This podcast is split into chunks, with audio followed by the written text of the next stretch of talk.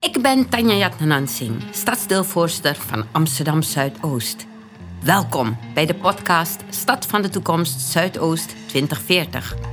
De luisterversie van het gelijknamige boek van Daan Dekker over de vernieuwing van ons mooie stadsdeel. Amsterdam Zuidoost krijgt een fundamenteel ander gezicht. Tot 2040 komen er rond de 40.000 woningen bij. Neemt het aantal werkplekken toe en gaat de publieke ruimte op veel plekken op de schop. In Zuidoost vloeien betonnen honingraadflats, verhoogde dreven, gevarieerde laagbouw, uitgestrekt groen en een zandkasteel straks samen met een tunnelpark, woontorens, houtbouw en een centrum waar op ieder moment van de dag iets te doen is.